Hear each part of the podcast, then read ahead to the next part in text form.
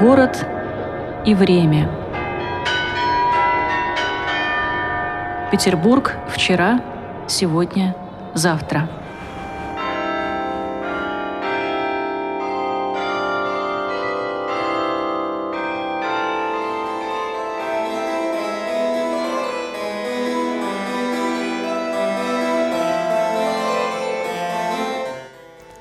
Дорогие радиослушатели, добрый вечер. Вас приветствует ведущая передачи Людмила Зотова, звукооператор прямого эфира Арина Верстова.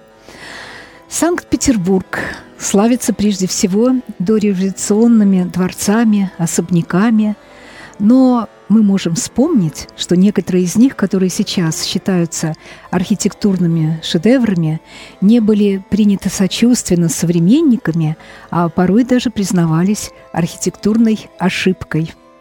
В наши дни мы внимательны к памятникам прошлого, но без особого уважения относимся к зданиям, построенным в советские годы, считая их недостойными нашего внимания и уважения – Возможно, поэтому некоторые из них уже безвозвратно утрачены. Потомки наши не смогут оценить ни авторов, ни особенности архитектуры советских годов, если мы также пренебрежительно будем и дальше относиться к ним. Ну, а на самом деле, если среди памятников советской архитектуры те, которые стоит сохранять, о которых стоит говорить, заботиться. И вот сегодня Наша передача будет посвящена как раз этой теме – наследие советской архитектуры. И у нас сегодня в студии в гостях искусствовед, архитектурный критик, главный редактор журнала «Проект Балтия» Владимир Фролов. Владимир, добрый вечер. Добрый вечер. Дорогие друзья, итак, наследие советской архитектуры. Все, кто заинтересован в этой теме, если у вас есть ваши вопросы, комментарии к нашему гостю, пожалуйста, вы можете звонить по телефону 328 29 32, писать на канал YouTube или WhatsApp на этот же номер. И, э, пожалуйста, я еще раз напомню, когда мы выходим в режиме прямого эфира, у нас включена видеотрансляция. Вы также можете познакомиться с нашим гостем не только по аудио, звуку, но и увидеть его в нашей студии. Итак, Владимир, начинаем нашу передачу. И первый мой, мой вопрос к вам. Наследие советской архитектуры, что это такое? Что мы можем э, ценить в этом наследии? Чем можем гордиться, возможно? Пожалуйста. Спасибо. Ну, действительно, а, для нас, петербуржцев, Э, вот архитектура 20 века, э, после революционная и э, до, соответственно, перестроечного периода, или до, скажем, да, периода 90-х годов, да, когда у нас явно что-то тоже поменялось, Э, она нами воспринимается достаточно сложно. Но во многом это связано с тем, что Петербург э, утерял в какой-то момент статус столицы, и вся лучшая, самая такая эм, самая интересная архитектура, mm-hmm. та, которая э, ассоциируется с будущим, да, с построением какого-то лучшего общества, она концентрировалась в Москве. Тем не менее, в Петербурге, Петрограде, точнее, Ленинграде, было создано достаточно много интересных зданий в этот период, и они составляют на самом деле очень значительную часть э, нашей застройки. Поэтому вот э, одна из основных задач сегодняшнего общества и сегодняшних специалистов, которые работают э, в сфере охраны памятников и просто изучают архитектуру, историю архитектуры, это как раз э, и понять, а что является сегодня для нас ценным, а что не является таковым, и, соответственно, им можно, наверное, пожертвовать для чего-то лучшего, как хотелось бы думать. Mm-hmm. Но при этом мы понимаем прекрасно, что советский период, он внутренне достаточно сложен и не а, является каким-то единым с точки зрения истории архитектуры периодом. То есть мы понимаем, что было как минимум, наверное, ну, два-три крупных а, стилевых направления, которые, в общем-то, это наследие делят на какие-то неравные части. Что это за два-три направления? Это, конечно, даже, может быть, неправильно, 3-4, наверное, правильно сказать. Ранняя советская архитектура, она нами связана, связывается в нашем представлении э, в основном с темой авангарда, так называемого. Mm-hmm. Но авангард — это некое направление, которое знаменует собой начало какого-то более мощного процесса. Да? То есть авангард — это то, что впереди основной да. войсковой части. Э, что это за основной э, эшелон, э, да, вот в архитектуре именно, ну, а на самом деле и в искусстве, в визуальном искусстве, так как все процессы идут параллельно? Это, конечно, то, что мы называем модернизмом так называемый модернизм. В советское время этот термин не то, чтобы очень любили и не всегда употребляли. в принципе, это отдельная тема. То, как э, ну, там, художники, критики, архитекторы воспринимают свое собственное время. Да, это э, часто довольно мы видим, что только постфактум можно правильно или, скажем так, адекватно или удачно просто да, назвать то или иное явление. Особенно это касается истории стилей. Большинство крупных стилей в истории э, искусства, оно названо каким-то образом постфактум.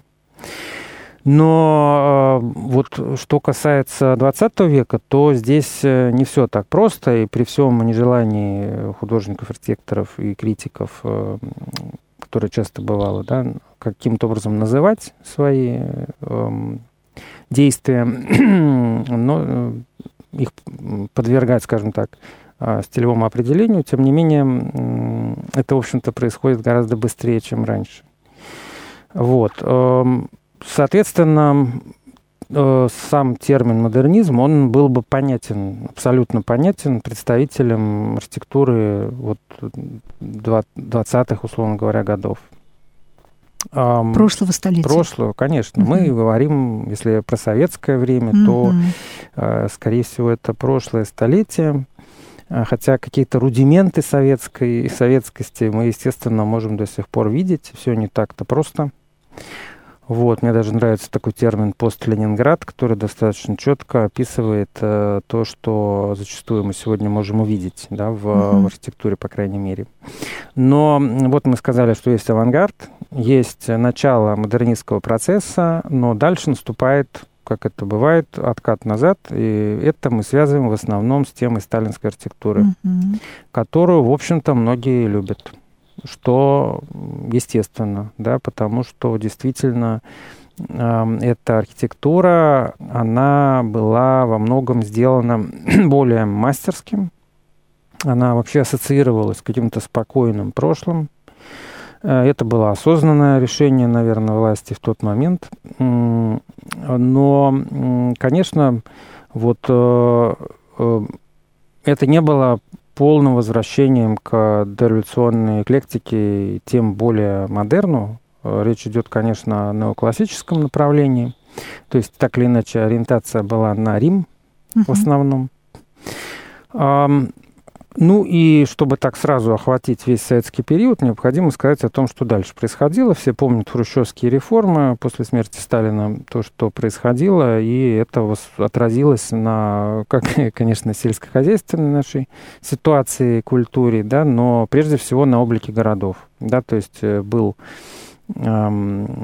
предпринят такой шаг реформаторский сверху, э, точно такой же, какой был и а, вот в сталинский период по смене стиля, но здесь он был еще жестче на самом деле, потому что а, при Сталине не было какого-то официального указа там, да, а, была просто рекомендация.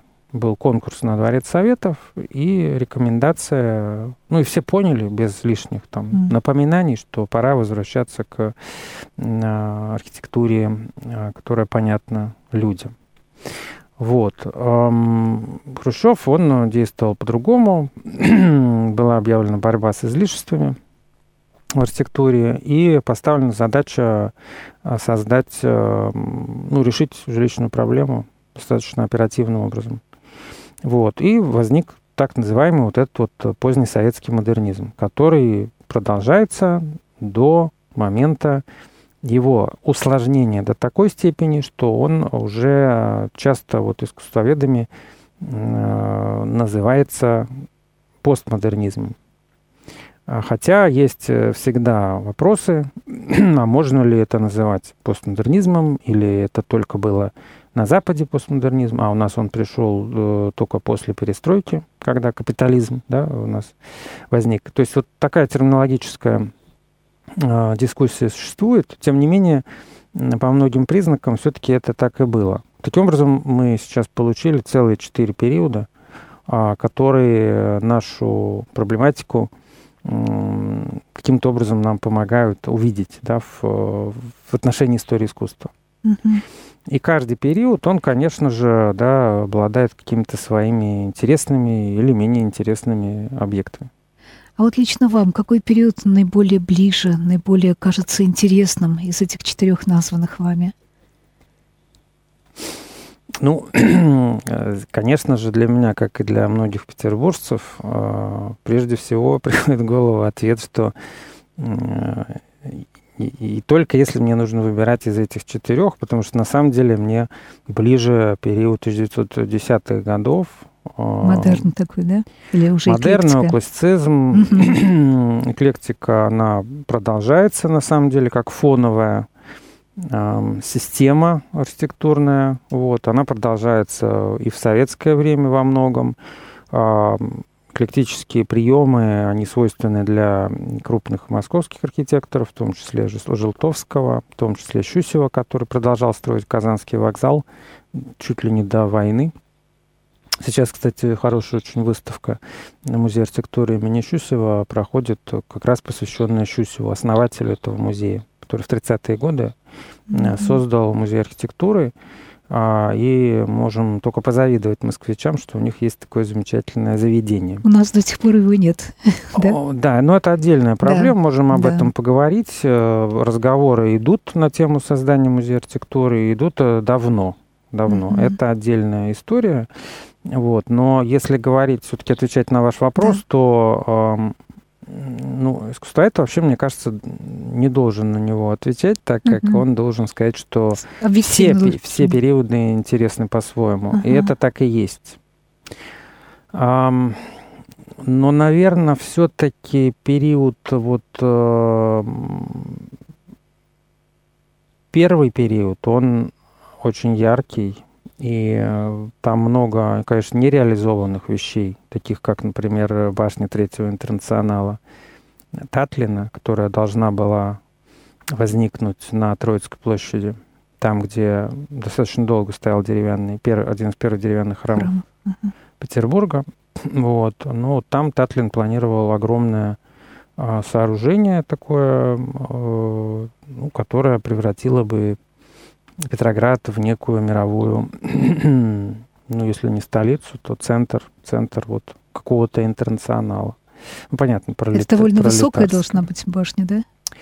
Она, наверное, была бы где-то под 300 метров.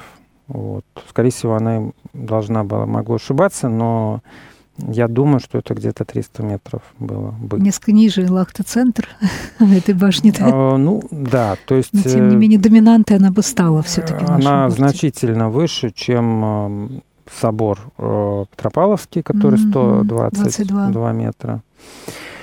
И, конечно, в этом и была задача, но на тот момент эту задачу технически решить было невозможно. Что mm-hmm. мы можем увидеть вот из э, первых объектов, да. которые нам, наверное, многим покажутся весьма важными, да, это ну, мемориал жертвам революции 1905 года на, на Марсовом Марс. поле архитектора Руднева, который э, использовал для создания этого мемориала уже готовые э, гранитные глыбы. Mm-hmm. Вот, э, поэтому достаточно быстро это было решено. И э, мы чувствуем, когда там находимся, вот специфический, ну, благодаря еще словам Луначарского, которые там выбиты, специфическому шриф, шрифту, который там применен, да, чувствуем вот эту связь э, архитектуры раннего авангарда с модерном. Все-таки mm-hmm. вот, вот это есть. И это очень интересно, да, наблюдать, как бы ловить вот эти вот связующие эм, нити, что ли, да, uh-huh. между дореволюционной эпохой и послереволюционной. Uh-huh. Потому что нам иногда может показаться, что пришли какие-то совершенно новые люди и все сделали заново. Нет, конечно, хотя в случае как раз упомянутого Татлина это было похоже на то, что он пришел и хотел все поменять. Да? Mm-hmm. То есть это фигура близкая Малевичу, да. он э, действительно был настроен весьма радикально. Но, опять же, если мы пойдем дальше, то мы в каждом периоде увидим что-то интересное. Нельзя сказать, что есть что-то совсем эм, не представляющее вообще никакой художественной ценности, и оно не может быть интересно исследователю.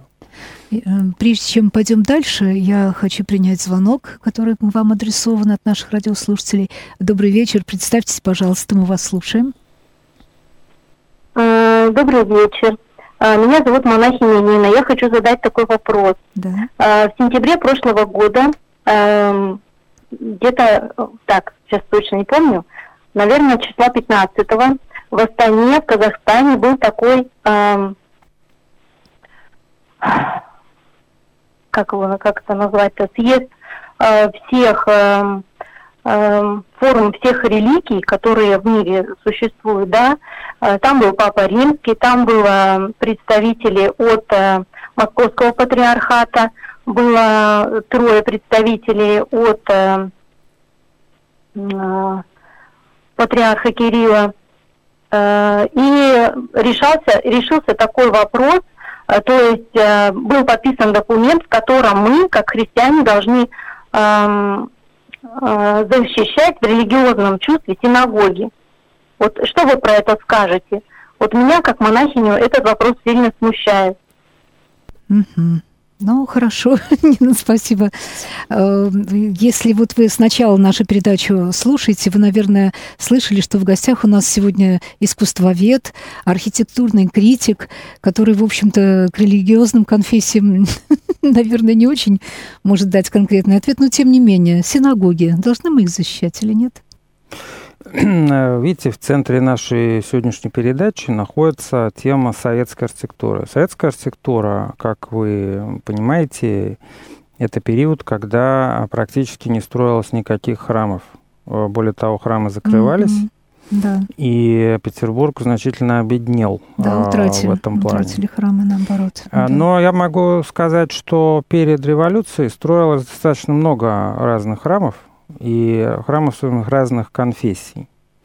С одной стороны, это для Петербурга характерно, потому что Невский проспект э, – это действительно такая столичная имперская улица, где мы видим, а, с каким принятием различных конфессий, какая вот э, установка была у императорской власти да. по, по этому вопросу. Угу. А, с другой стороны, э, здесь, безусловно, существует некий политический вопрос, что находится в центре, э, что является, допустим, каким-то крупнейшим да, сооружением. Сегодня это вообще в основном не а, храмы. Да, то есть, э, опять же, здесь можно вспомнить Татлина, который пытался построить у нас вот этот монумент э, на месте храма Третьего интернационала. Mm. Да, то есть э, это объект, э, обладающий некой общественной функцией, но, конечно, он символически приближается к храму, безусловно. И mm-hmm. существует такая тема э, сакральности в кавычках или псевдосакральности вообще советских сооружений. То есть э, э, это очень интересный вопрос, которым как раз сейчас вот занимается наука и искусствознание, слава богу, э, и э, история архитектуры в частности, э, ну и история общества, наверное, тоже. Вот. Э, поэтому с точки зрения истории архитектуры, естественно, не нужно разрушать никакие ценные объекты, в том числе и синагоги и любые храмы. Другие вопросы, понимаете, они уже выходят за рамки обсуждения чисто архитектурной тематики. Да. Спасибо вам за ваш ответ. Итак, мы сейчас продолжим путешествие по тем направлениям, которые были э, в архитектурном э, стиле Петербурга после революционного периода, советские годы. Мы посмотрели авангард. Идем дальше. Да, ну, что касается как раз сталинского периода, если мы о нем говорим теперь, то, конечно же, Петербург в этом плане, точнее уже Ленинград, значительно уступает по своей известности Москве, где да. при вот вожде было построено значительное количество э, таких очень важных э, сооружений, очень заметных в панораме города. Э, если, опять же, говорить вот на указанную нам тему сакральности, конечно же, вот московские высотки – это был жест, который был направлен на то, чтобы возместить, заменить, символически заменить, возместить реально в качестве объектов в силуэте города э, отсутствующие храмы. Да, то есть снесли храм Христа Спасителя, и на этом месте планировалось возвести, как вы все знаете, Дворец Советов по проекту Иофана. Как раз вот конкурс на Дворец Советов и определил э, такой уже явный переход к так называемому сталинскому стилю в архитектуре. Да, его там называют ампир э, или сталинское барокко. Это уже, скажем, вопрос более сложный. Сейчас многие видят в этом периоде вообще ар-деко, то есть mm-hmm. э, такое как бы глобальное направление, которое действительно было и в Америке, и во Франции, и во много где. Э, но да, безусловно, конкуренция именно с американцами, она присутствовала в этот момент. Это было важно политически. Кстати, очень интересный вопрос. Э, история слагательного наклонения не любит, но если бы предположить, что Россия оставалась бы в каком-то другом э, политическом режиме строя, то были бы э, такие объекты э, в этом случае, или подобные объекты, или хотя бы стилистически близкие объекты. На мой взгляд, э, да, как ни странно, но в каком-то ином ключе. Но, тем не менее, отрицать единство, мировое единство художественных э, течений вообще невозможно. А конкуренция все равно была бы между вот э, такими большими полюсами э, культурного влияния а, и политического влияния. Поэтому здесь можно сказать, что, допустим, Почему можем да, это утверждать или предполагать? Потому что мы можем здесь опять вернуться в Петербург, посмотреть на дом компании «Зингер», графа mm-hmm. Сизора, архитектора, и сегодня это дом книги. И, в общем-то, это такой, если мы там посмотрим внимательно, то мы увидим, что это прото-небоскреб на самом деле. И его как раз э, ругали за то, что он влепил вот прямо на углу Невского проспекта такое крупное здание. А вот. Но, опять же, говоря про сталинскую архитектуру в нашем городе, у нас таких крупных объектов фактически не было. Более того, именно в этот момент, достаточно, ну, чуть раньше тоже, конечно, при, уже при, в период конструктивизма, сложилась определенная э, позиция у местных архитекторов, которая была связана с э, нежеланием э, уподобляться Москве. Наверное, здесь mm-hmm. была какая-то и обида, чисто психологически тоже понятно, раз у вас там деньги и столица, то мы тут будем держать какой-то свой стиль, свою значит, ситуацию, свою систему. И э, поэтому наш даже конструктивизм, он больше любит опираться на классическое наследие, mm-hmm. как раз на последний период модерна, связанный с неоклассикой. Потому что Фомин как раз вот это связующее звено, он работал и в тот, и в другой период. А вот. И дальше э, в сталинский период тоже есть э, стремление к тому, чтобы как-то иначе действовать. Ну и самый характерный пример – это Дом Советов на Московском проспекте архитектора Троцкого, который, как мы видим, э, горизонтален, да, он больше связан с немецкой традицией, которая идет от Беренса, Шинкеля, чем то, что происходило в Москве, еще раз, да, можно здесь увидеть достаточно такой эклектический, эклектичный подход в Москве к архитектуре, да. где можно очень много увидеть вот даже в этих же самых высотках, да, потому что там так посмотришь, вроде что-то американское, всяк посмотришь что-то даже русское, а по-другому посмотришь даже готическое. Ну, потому что ну, сквозь да. американскую архитектуру видна готика, на самом деле. Вот. Поэтому это сложный такой период. Э, ну и в градостроительном отношении известный факт, что планировалось э, устройство как бы нового центра города. Как раз это Московский проспект. В противовес, условно говоря, вот от той прозападной, да, линии, которую вычерчивал Каменно-Островский проспект до революции, mm-hmm. фактически ставший в тот момент второй главной улицей.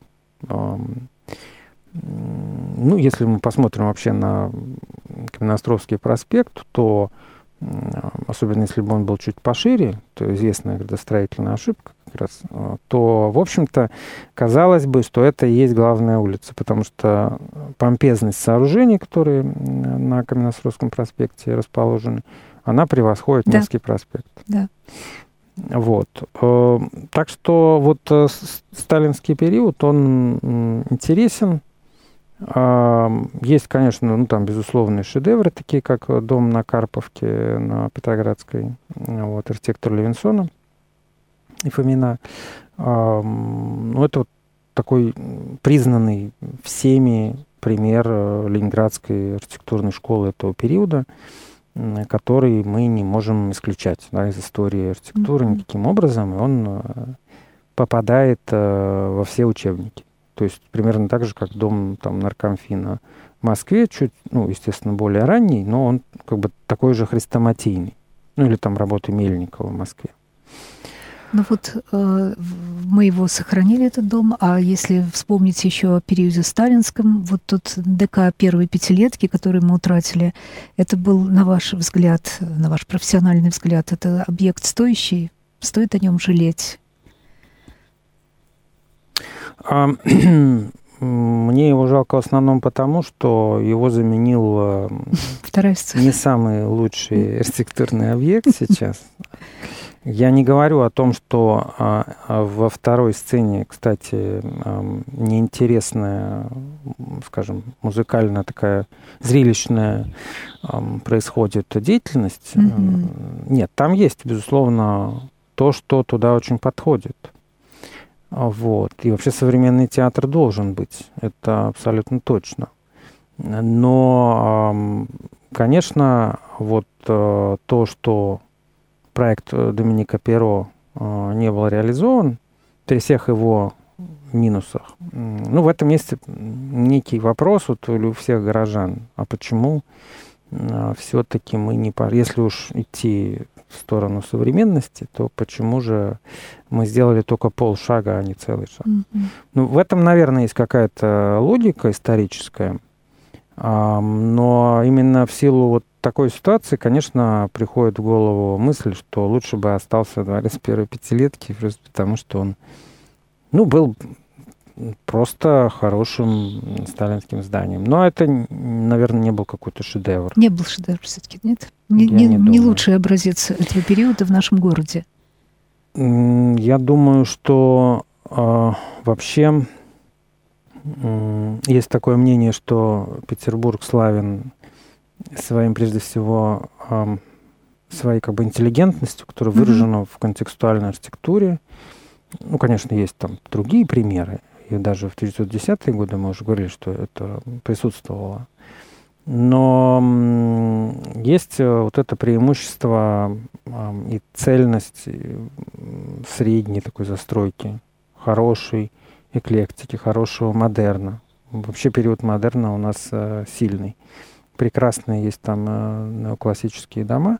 И в эту ситуацию рядовые сталинские дома прекрасно вписываются.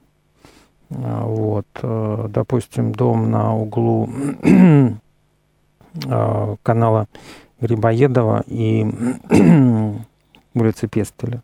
Да, то есть э, дом, который по диагонали да, находится к летнему саду. Это не канал Грибоедова, это фонтанка? Ой, фонтанка, угу. да. Вот, то есть, допустим, угу. вот пример очень интересного такого объекта, тоже да. Левинсоновского, который может быть нами да, вот, э, воспринят как, ну, если мы не знаем особенно да, историю архитектуры, то, может быть, мы, мы его могли перепутать с чем-то mm-hmm. более ранним. А, поэтому эта архитектура часто очень такая умная и mm-hmm. аккуратная. Но такие объекты уже наполненные политической, политической волей а, и репрезентативные, такие как вот дворе Дом Советов на Московском проспекте, он, они, конечно, порой воспринимаются как нечто тяжеловесное. И ну, вот это вопрос, как относиться к таким зданиям. Mm-hmm. А, ну, радикальная такая политическая позиция. Часто мы знаем, да, что сносят дома просто потому, что сменился режим. Да.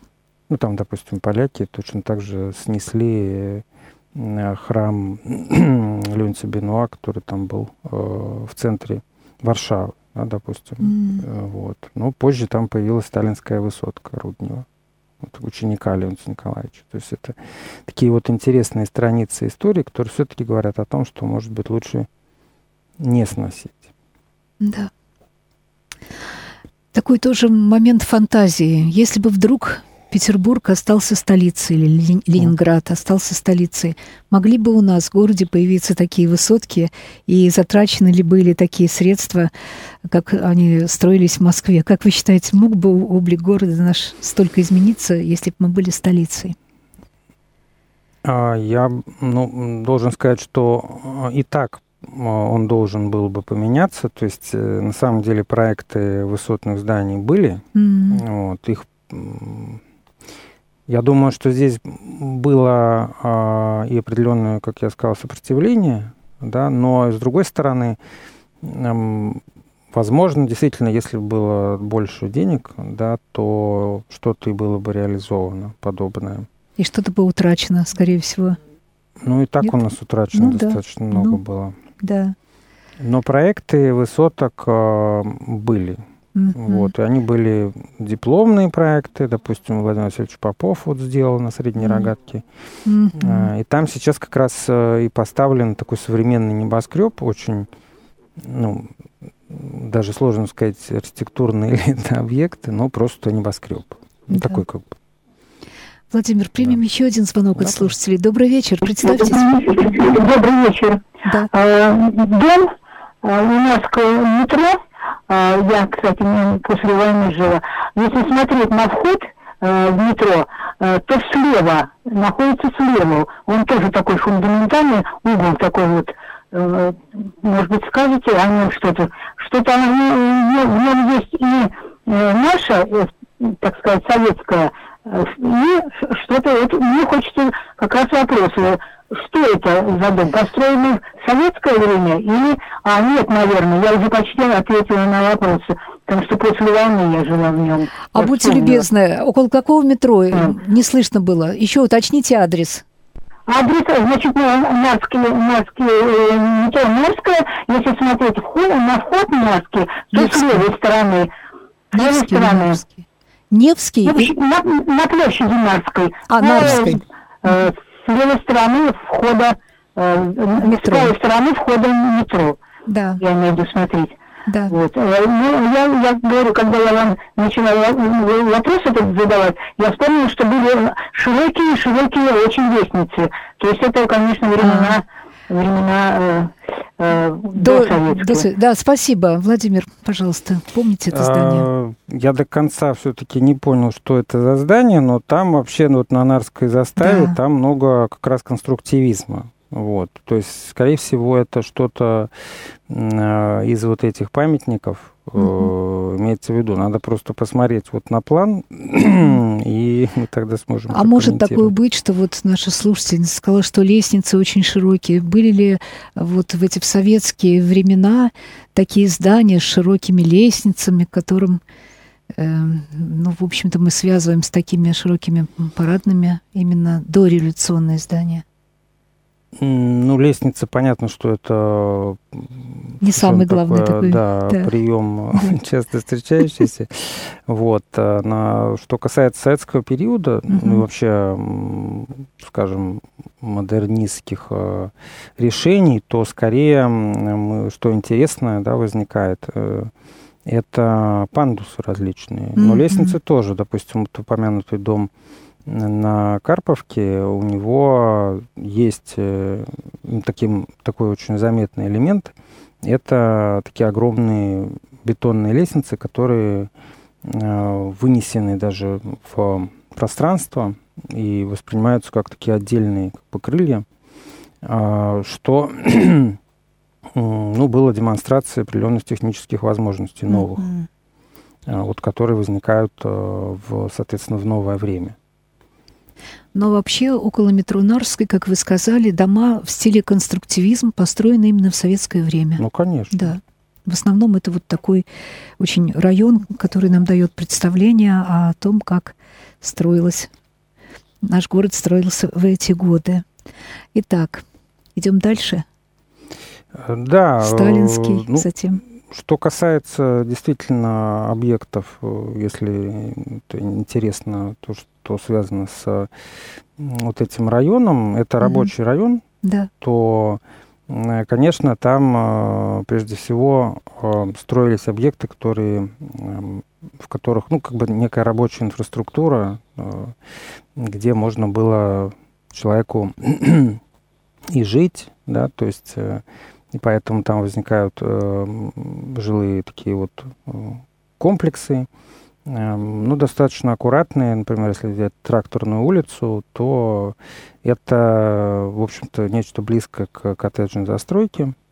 Ну, и я думаю, что сейчас там до сих пор очень комфортно. Можно выйти в садик. И, в принципе, такое жилье действительно можно было считать образцовым э, по отношению к условным да, трущобам как бы вот этого, ну, которые возникали все-таки неизбежно в ситуации капиталистического Петер, Петербурга, его быстрой урбанизации, когда вот эти были углы, да, вот как бы человек должен был, мог снять угол, mm-hmm. а не вовсе даже не комнату.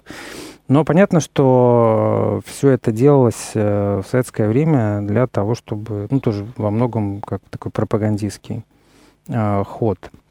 И, наверное, только в, в крупных городах, э, как Петербург, Москва, а, наверное, ну, нет, Ленинград. строились все-таки Новосибирск тоже знаменит mm-hmm. своими mm-hmm. конструктивистскими объектами.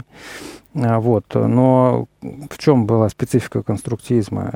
Он проникнут функционалистскими тенденциями. То есть э, жилье, потом обязательно, допустим, школа, э, которая тоже там находится недалеко, школа с обсерватории Никольского, очень такая известная. И а, это обязательно какие-то места общего пользования, да, то есть некие общественные места, где ты мог проводить досуг там и так далее. Поэтому возникали дворцы культуры или дома mm-hmm. культуры. И э, возникали, так, ну вот в Петербурге очень интересная типология, это фабрики кухни. Mm-hmm. Вот, Нарская фабрика кухни тоже существует. Соответственно, есть на, Вась, на Васильевском острове и а, на Выборгской стороне. Да. А, вот это построила команда молодых архитекторов во главе с Барычевым. И это как раз а, объекты, которые а, тоже устанавливали какой-то новую, новый образ, конечно, да, но и новую по систему общественную такую, э, в которой советский человек себя чувствовал частью вот этого как бы общественного механизма как раз. Э, ну, в соответствии с э, коммунистической идеологией. А вот.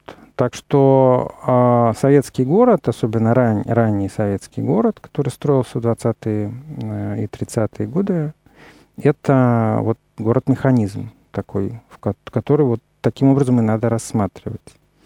Э, поэтому, да, мотивы лестниц — это, конечно, история и вообще движение — это очень важно для вот этого периода архитектуры. А в то же время конечно же, в других стилистических направлениях, в другие периоды все эти элементы тоже существуют, они просто немного другую роль играют. Допустим, сталинская архитектура, она проникнута театральностью, mm-hmm. темой шествия, темой, вот, связанной с. А, и в конце концов мы можем здесь вспомнить и парады, естественно. Поэтому триумфальность возникает. Mm-hmm. Вот, ну, не знаю. Для, конечно, для вот этой темы трудно пройти мимо того, что мимо такой фигуры, конечно, московский архитектор, но тем не менее, Константин Мельников, он, э, его творчество как раз проникнуто каким-то удивительным отношением к э, теме процессии, к теме а, одновременной механизации определенной. Ну, он обладал совершенно своим таким собственным стилем, собственным эм, решением э, актуальную, скажем, темы в архитектуре. И его, конечно, сложно отнести там, к тому или иному направлению. Вот. Так что это действительно там человек-стиль. А, вот. И, ну, в большей степени, да, он, его творчество связано с все-таки конструктивистским периодом, скажем так, то есть 20-ми mm-hmm. годами. Вот у нас остается буквально 4 минуты до конца эфира. Хотелось бы немножечко посмотреть, что же дальше. После сталинского периода начинается хрущевский период, да? Есть ли какие-то объекты, которые тоже можно отнести к памятникам, дающим нам не только представление о жизни того периода, но и о ценностях, архитектурных ценностях этого времени? Ну, вы знаете, я, раз у нас остается мало времени, то я сразу же самое главное должен сказать. Да. Э, если кого-то эта тема действительно интересует, а то вот у нас буквально в ближайшие дни в библиотеке «Шкаф» Красногвардейского района откроется выставка исследования на эту тему. Э, дело в том, что Красногвардейскому району 50 лет, и мы с э, фотографами решили, мы собрали молодых фотографов и решили попытаться выявить э, в этом районе те здания, которые могли бы называться шедеврами архитектуры mm-hmm. в а, вот этот период. То есть там есть более старые здания, но мы отсекли их, и нужно было выбрать какое-то здание именно не старше 50 лет. Mm.